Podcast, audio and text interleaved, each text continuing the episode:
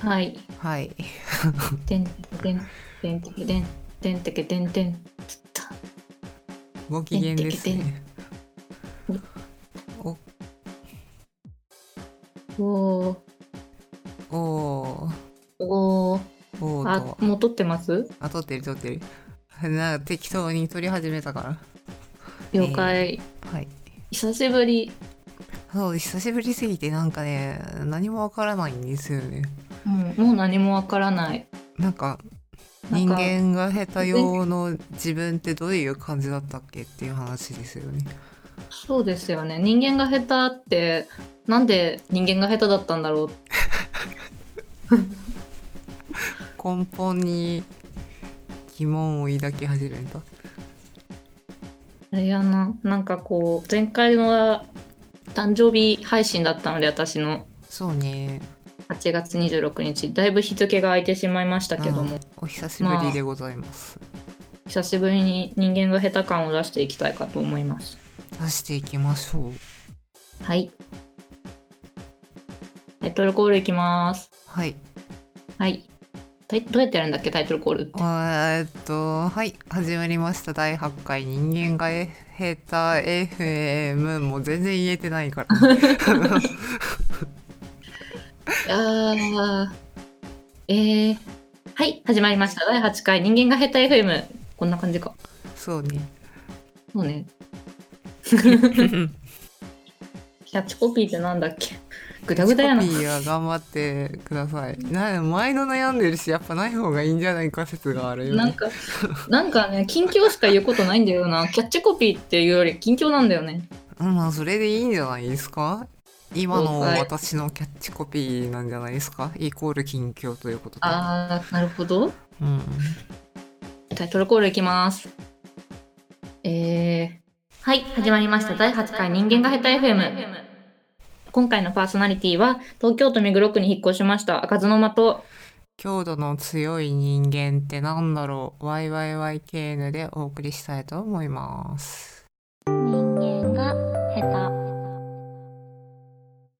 手。ワイワイワイケンさん、最近ありていに行って死んでませんかそれはね、寒くなりましたからまあ死にますよね。寒いと、うん。全てが冬眠してしまうというかそうそうそう。終わってしフリーまう。ズしてし終まうわりに向かってしまうので、そうなんですよ終わってしまった終わってしまった。でも終わるとまた始まるので、そうやって我々生きてるなっていうのは思うんですけど、それはそれとして終わってしまうと終わってしまうので、いやー終わりから始まりがあるって考えると我々冬に目覚める人類なのではなかろうかとそれあるな。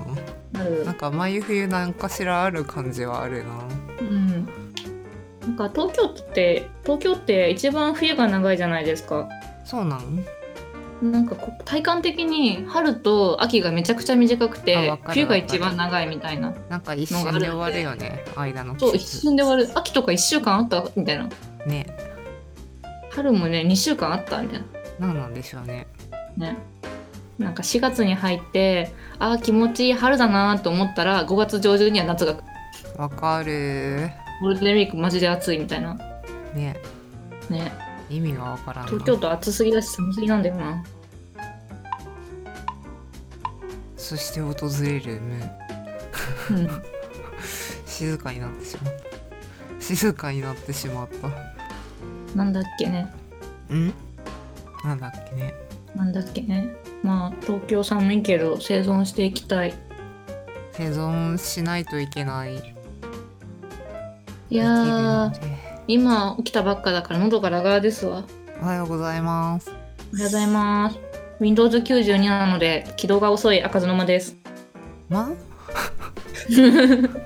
92年前なのでなるほど Windows90 な窓だったんですね赤戸沼さん赤園真さんの改変あの不服なことに窓なんですよなるほど 本当は Mac とか CentOS がいいんですけど戦闘王ですあーこのねこの日本人っていう感じは Windows だなと思いますああなるほどねなんかアジェンダに行くまでが長いな そうなんうんなんで 久しぶりすぎて取り方を忘れてしまっそうなんかねどう話題を転換ん転換転換していいのかわからないたわからない難しいえーとなんだっけだらだら話してしまったけど最近転職したんですよおあの最近転職したら以前の会社よりも、その勤務体系っていうんですか仕事の働き方が自由になってうんリモートワークをするようになったんですよね。で今はほぼ家でお仕事をしている状態であそうなんだそうなんですよなんか通勤とかなくなっちゃってやっぱり快適って感じなんですけどじゃあここで実際にリモートワークをしてみて分かったリモートワークあるあるランキングを発表したいと思います。おはい。えー、まあなんかね、YYYKN さんは私よりも、あの、数年、あの、上位のリモートワーカーだと思うんで、そうっすねなんだかんだ3年目とかになるので、でしょな超長いよね。結も構う長なんくなっかちゃ出った勤っていう文字を見たことない。出勤したことないもんもうしばらくなんで、なんか共感できるところも多いんじゃないかなと思います。うんうん。楽しみですはい、じゃあ第3位発表したいと思います。えーと、実際にリモートワークをしてみて分かったリモートワークあるあるランキング3位。ででんででん食事を忘れるわかる食事を忘れますなんか明確なご飯タイムを作らないと食べなくなっちゃうので作りましょうっていうそうですね朝起きてパソコンの前に座ってメールをチェックしてチャットワークを開きそのままパソコンに没入してしまうので朝ごはん忘れじゃないですかうんでその後なんか何かしら作業を始めてお昼を過ぎてで大体ご飯食べようかなーって気持ちなのが1時ぐらいじゃないですかうんで1時ぐらいにご飯食べようかなどうしようかなーって考えてると大体16時ぐらいになるんですよねそれはちょっと16時ぐらいになったらもう夕飯が迫ってきてるからあじゃあ夕飯前何も食べないでおこうって思うと1日1食生活になるそれは食べないとダメだよそうなんですよいやもうーご飯を忘れるもうリモートワークあるある第3位ですねこれは気持ちはわかるけど私は割と朝食べないと何もできないタイプなのでお腹空きすぎて何もできんってなる朝ごはん食べないんですよねもともとなるほど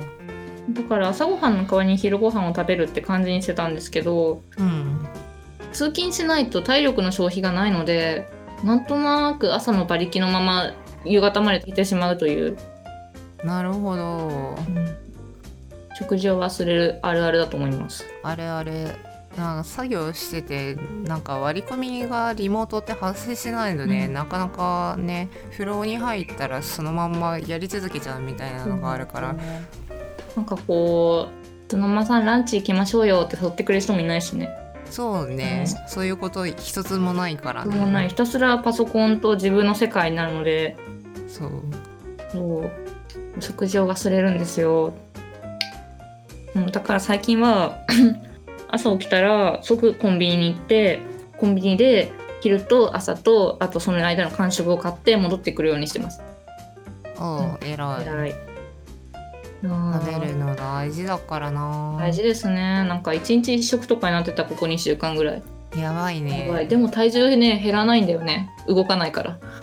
それで足りてるんだよね、足りてるんだよなまあわかるそれも消費カロリーと摂取カロリーがほんとんとんだから太りもしないし痩せもしないんだよねでもそれやってると筋肉落ちてくんだよ確実に落ちてますなんか腹がそうね最近だるんだるんでねイカっ腹になってきただから筋トレをするんですよ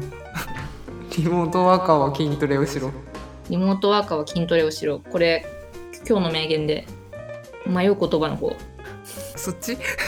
少 しあえーーいいこと言ったと思ったんだけど いやーまあリモートワーカーに限らずね皆さん筋トレをしてくださいって感じですねうんそれはそうね、うん、じゃあ第2位いきたいと思いますはいはいリモートワークをしてみて分かったリモートワークあるあるランキング第2位ででん第2位佐川に顔を覚えられる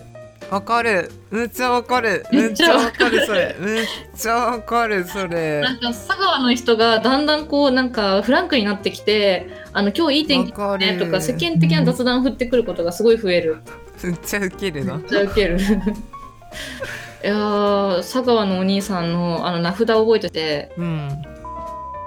さんって言うんだけどうんいやー最近よく会いますねって感じですねもうね年単位でやってるとね、うあの受け取りのプロセスが最適化され始めて て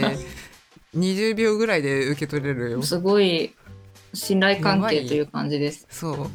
おかしくなってくんですようん、ね、でうん、常に家にいるからさもやっぱリモートワークしてるのって最大の利点ですよねあの通勤しないのと宅配便を受け取れるって最大の利点ですよそうねいやー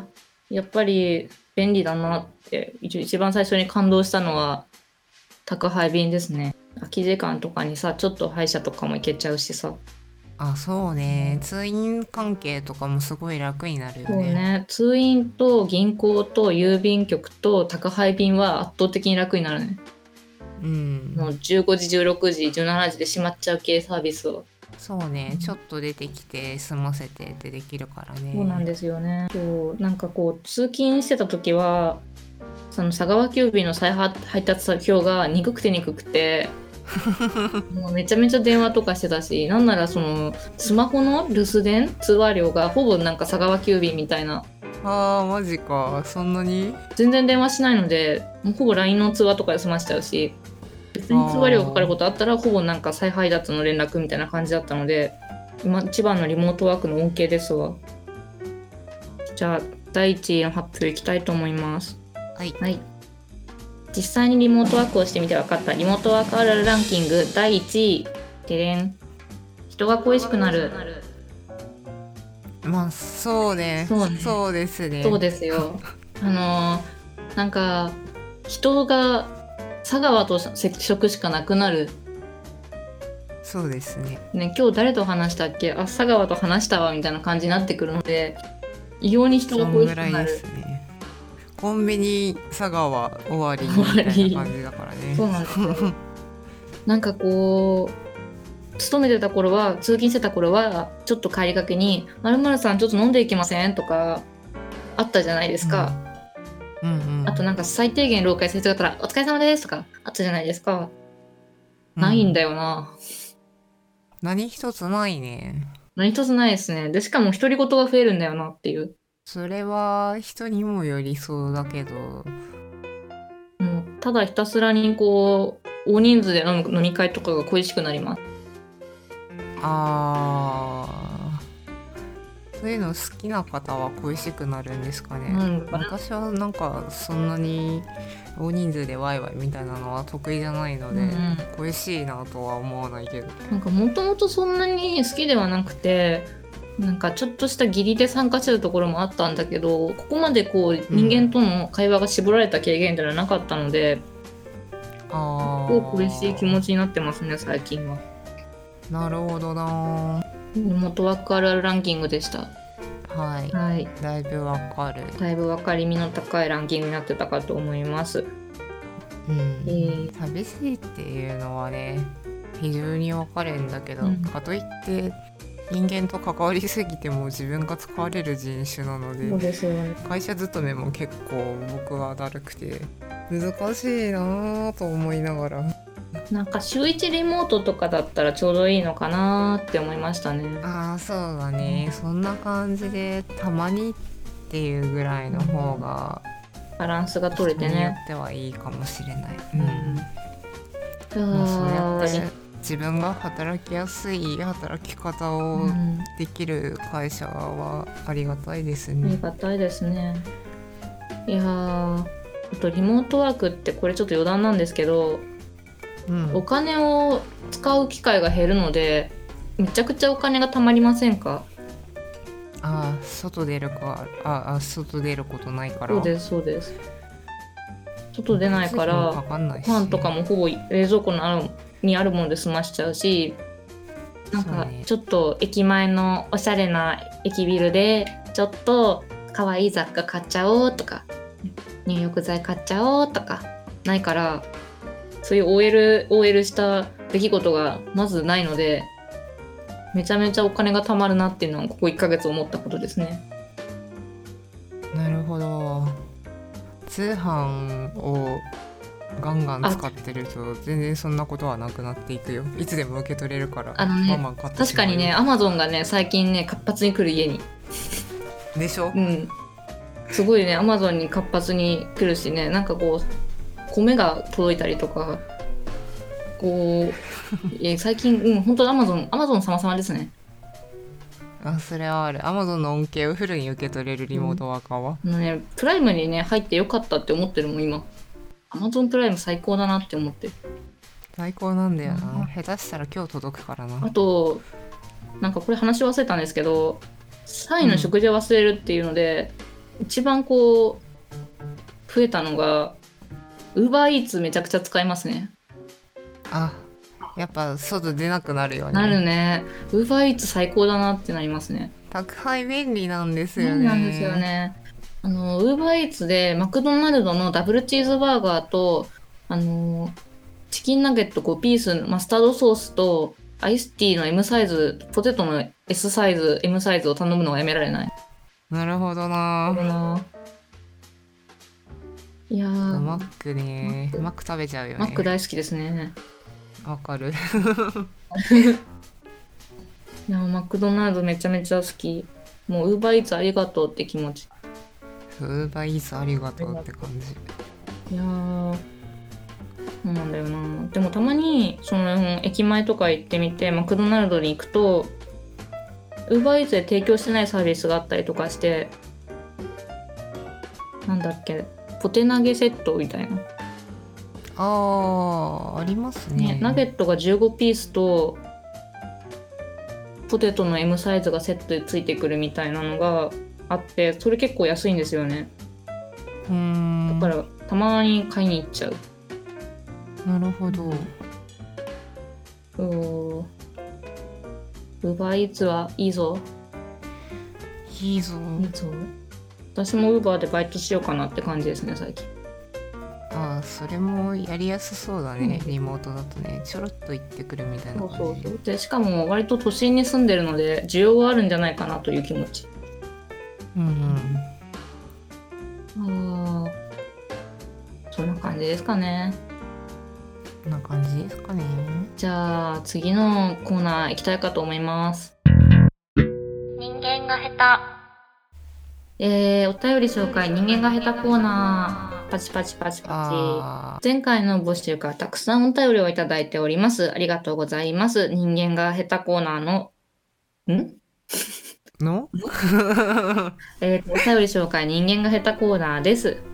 えー今回いっぱいいただいた中から一部ご紹介しようかと思います。わー、あありがたいですね。なんかじわじわとね、もらえ、もらえてるよね、反応をね。ーねね割とねね。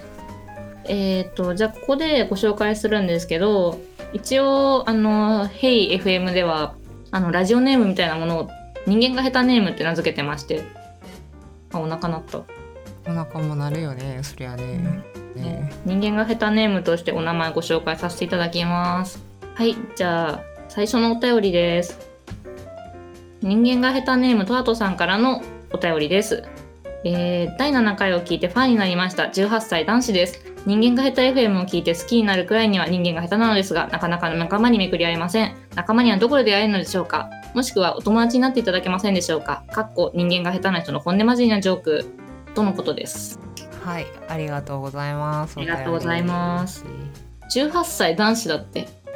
若いね若いなーって若いあのだってゆなち一回り違うでしょそうなんん何気に年をばらすんじゃないよ ごめんなんかあのちょっとカットしてカット えー、なんか18歳だってあの大学生かな高校生かなねどっちかですかねなんですかねあれかな、そんぐ受らいだよ験勉ね強の合間にこうきラジオ聞いてるみたいなあれかな うんまあ勉強に集中してほしいないやそれマジでそうだよ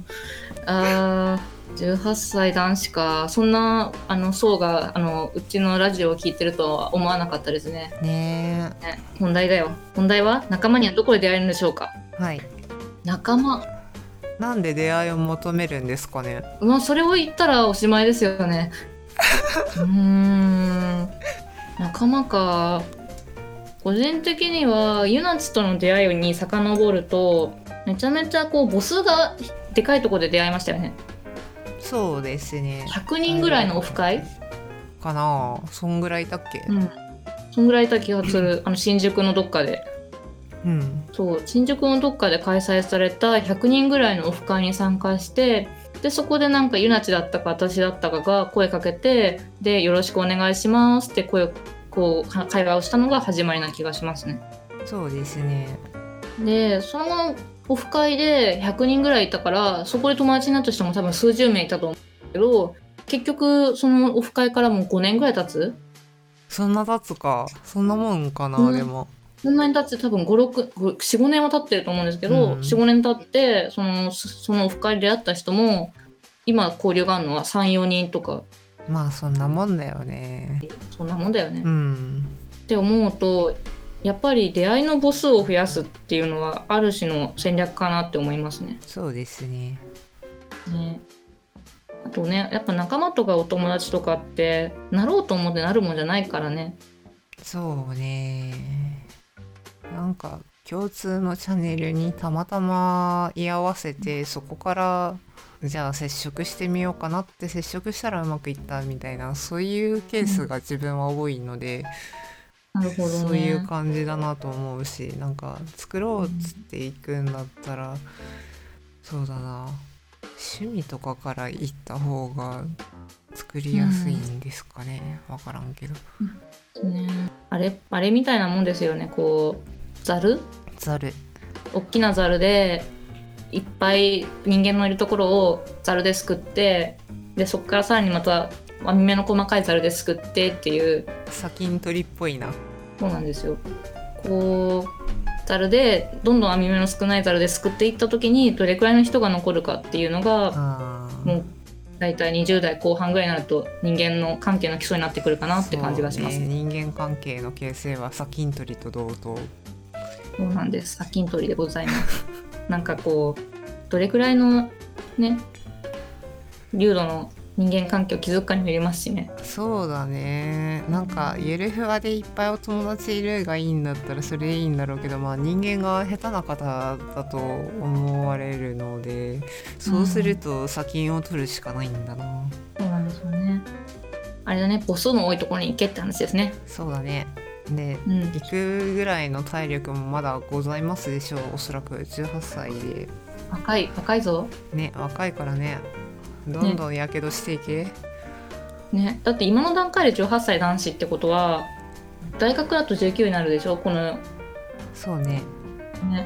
よっぽど11月、12月、1、2、3月生まれじゃなければなるので、多分高校生だと思うんですよね。うんうんうんうん全然あの大学に行って入学式でいっぱい出会って新刊コンパしてみたいな華やかな機会いっぱいあるだろうしねいろんな人間と出会って、あの人間関係を砂金取りで絞って素敵な友達と出会えたらいいなって思います。そうですね。うん、先に取るにも砂に手を突っ込まなきゃいけないんでそこだけ頑張ればいいと思うそうねあの砂に手突っ込んでそのままあり地獄みたいにはまっていくパターンとかもあるよね。あるけどもまあリスクを取らなければ何も得られないのでね頑い張りやましょーうやっぱリスクを取るって大事よ。そうですね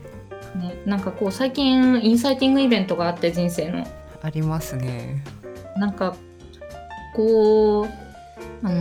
ーハイリスクなイベントがいっぱいあったけどなんだかんだハイリスクなことって自分に返ってくるレターンがバカでかいのでうんリスクを取るってことは全然バカにできないですね。まあそりゃそうよねねいやー18歳かいいなこれから楽しいこといっぱいあるんだろうな。ねいっぱいやけどできるよねいいいなっぱいやけどできるね。あの命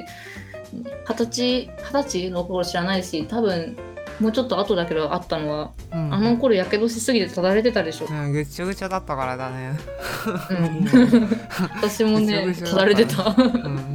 やばかったうん、それでも生きているのでねぐちょぐちょになれとは全然言わないし気がしない方がいいんですけどまあそれぐらいなっても生きていけるからあんまり怖がらずにやってみようなみたいそうねなのがなあんるかこうただれてちょっとかさぶたになったぐらいの方がちょっとずぶとく生きていけるとこもあるしねまあねいやー感慨深いお便りでしたねねよかったですね頑張ってほしいあの母数が多いっていうのはあの選択肢が広いってことだからぜひ東京に来てほしい東京都民かもしれないけどやっていきましょうやっていきましょうありがとうございましありがたとうございましたじゃあ2通目のお便りいきたいと思います2通目のお便り人間が下手ネーム人間が下手村民さんからいただいております前話楽しく聞いております第7回の目標制度の話は自分も感じている内容で5万回ぐらいうなずきました自分は最近フォロワーシップのつもりで活動していたら周りからリーダーシップを発揮していると思われていることがありましたお二人はそのような経験ありますでしょうか真面目なお便りですねねこれはどうですか、私あの一応職種がディレクターなのでディレクターってやっぱリーダーシップを発揮する職種じゃないですかうんなので基本的には、まあ、リーダーシップ側なんですよねうんうんうんフォロワーシップねうーんフォロワーシップのつもりで活動していたら周りからリーダーシップを発揮していると思われたことがありましたやっぱりこうなんだろうこの下手村民さんはすごく寛容的な方なんだろうねうんううんん、結構周りを包み込んでいい感じにまとめてくれるみたいななんか最終的にみんなの言ったことをよくまとめて次の段階ネクストステップに導いてくれるみたいなことがあるとやっぱりリーダーシップを発揮しているなっていうイメージになりますよね。なんか周りの人間のオーナーシップが足りないだけなのではって思え、うんあてしまうんそれをねですめちゃくちゃオブラートに包んでいったのが今。なるほ どなーいやそういう環境にそうですよ置かれる人間よくいるしそれでリーダーになっちゃって不幸になる人もいるのでうんあれですね周りの人間のオーナーシップが足りないとやっぱりこうオーナーシップ総量がお互いに半々の場合はこうみんながこういい感じに高め合ってプロダクトも進めていけるけどそうそう要は殴り合いになるからそれはいいんだけど、それはそれで気持ちがいいんだけどうん、フォロワーシップのつもりで活動していたら、まあ、いつの間にかリーダーになってしまうっていうのはやっぱりフォロワーって普通にこう支援する側じゃないですか。うん、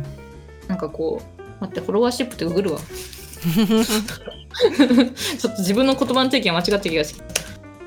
フォロワーシップとはフォロワー部下リーダーを補佐する人が組織のリーダーの支援組織へ貢献するために受け身ではなく能動的に自律的に考え行動することを指しますなるほどねだからオーナーシップを持って動けよって話だよね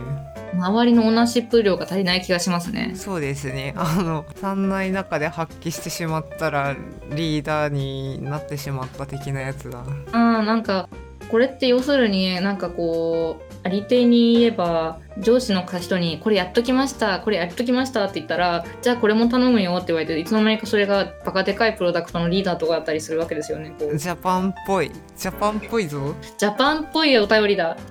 ジャパンジャパンつらいわ。ジャパン辛いなジャパンつらいな。えー、ありますかそういう経験。まあありますよね。単純に言うとありますだな私もありま、すわ、でもなんかこうそういううん辛いなそういう状況ってうん辛いまあリーダーシップもちゃんと発揮できて務められるんであればいいんじゃないかなとは思いますけどまあでも全体のオーナーシップ総量が足りてない現場であることに変わりはないのでやっていっても辛いのかもしれないね。なんかこうよっぽどその周りの人が優秀でフォロワーシップをそれなりに持ってる人だったらいいと思いますけどちょっと夢を離した隙に案件が進んでないとかちょっと目を離した隙になんか別のことやってるとかちょっと目を離した隙に何か工程が飛んでるとかそういうのが無限にありそうで辛いですね。辛い辛いなんか1から10まで見なきゃいけなさそうあそれは一番辛いやつですね。なんかですね視野を細かくしていろんな工程に突っ込むみたいな首を突っ込むと自分のあれだリソースがどんどんどんどん痩せ細っていくので自分のやることが一つもできなくなるんですよね。やばいマネジメントの闇って感じがしますね。ねね人間が下手そうみんさんのあのリソースを心配しております。心配しております。心配しております。生まれ変わりダーシップを発揮してると思われてることがありました。でも大変頼りがいのある人なんだろうな。ねいい人いいでなすねんだろうな。そうなんだろうな。でしゃばりって思われちゃうこともあるし、なんでお前そんな頑張ってんだろうって思思われることもあるし、ね、うんもうなんかそういう中でしっかりやってる人はすごくいいなって思いますね。ね偉い。 偉い。人間が旨味がすごい。うまみがすごい。人間が下手村民さん、人間が旨味がすごいです。うまみがすごいでしょういただきました。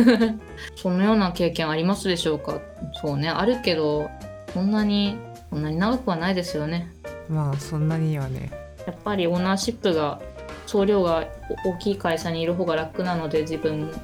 得られるものが大きいしそうね。これねなんかこう頑張っていきましょうという感じですやっていきましょうですね。なんか環境完全までできるといいけど、環境改善までできるといいけどね。環境改善って例えばなんかこうシステムをツールを導入するとかフローを改善するとかそういう組織的なところだったらいいけどこれって周りの人間のやる気をモチベーションを高めるみたいなとこじゃないですかそうあだからそこまでできるんだったらいいけどできないだろう しそして人間変わる人間と変わらない人間がいるので限界もあるだろうからバチバチ難しいよねねまあなんか辛くならないうちにどうにか抜け出すみたいなのができるといいんですけどね、あとはねこうやっぱ辛くならないうちに逃げ出すか理想のチームをそこで作り上げるかでも全然そのいう、ね、リーダーシップ経験というのは全くもって無駄にならないと思うし、うんいい経験だと思いますすごいなんか今回ためになってるためになってるあのお便りが来ると私たちが勉強になるってことが分かったねすごいなんか中身があるなと思ってなるほど。いやーちょっとこんな感じで引き続きお便り募集しております。え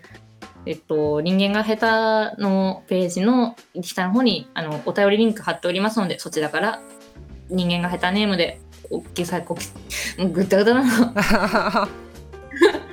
えーと人間が下手 FM のウェブサイトの中に人間が下手の2人に、えーお便りを送るボタン設置しておりますのでそこからどしどしお便りを送ってください。よろしくお願いしまます。お便り面白いですね。す。めっちゃおもろいね。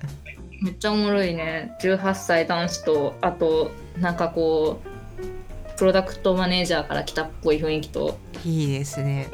いいでやっすね。ぱお便りがあるとなんやかんや話せるんだなというのがちょっと分かってよかった。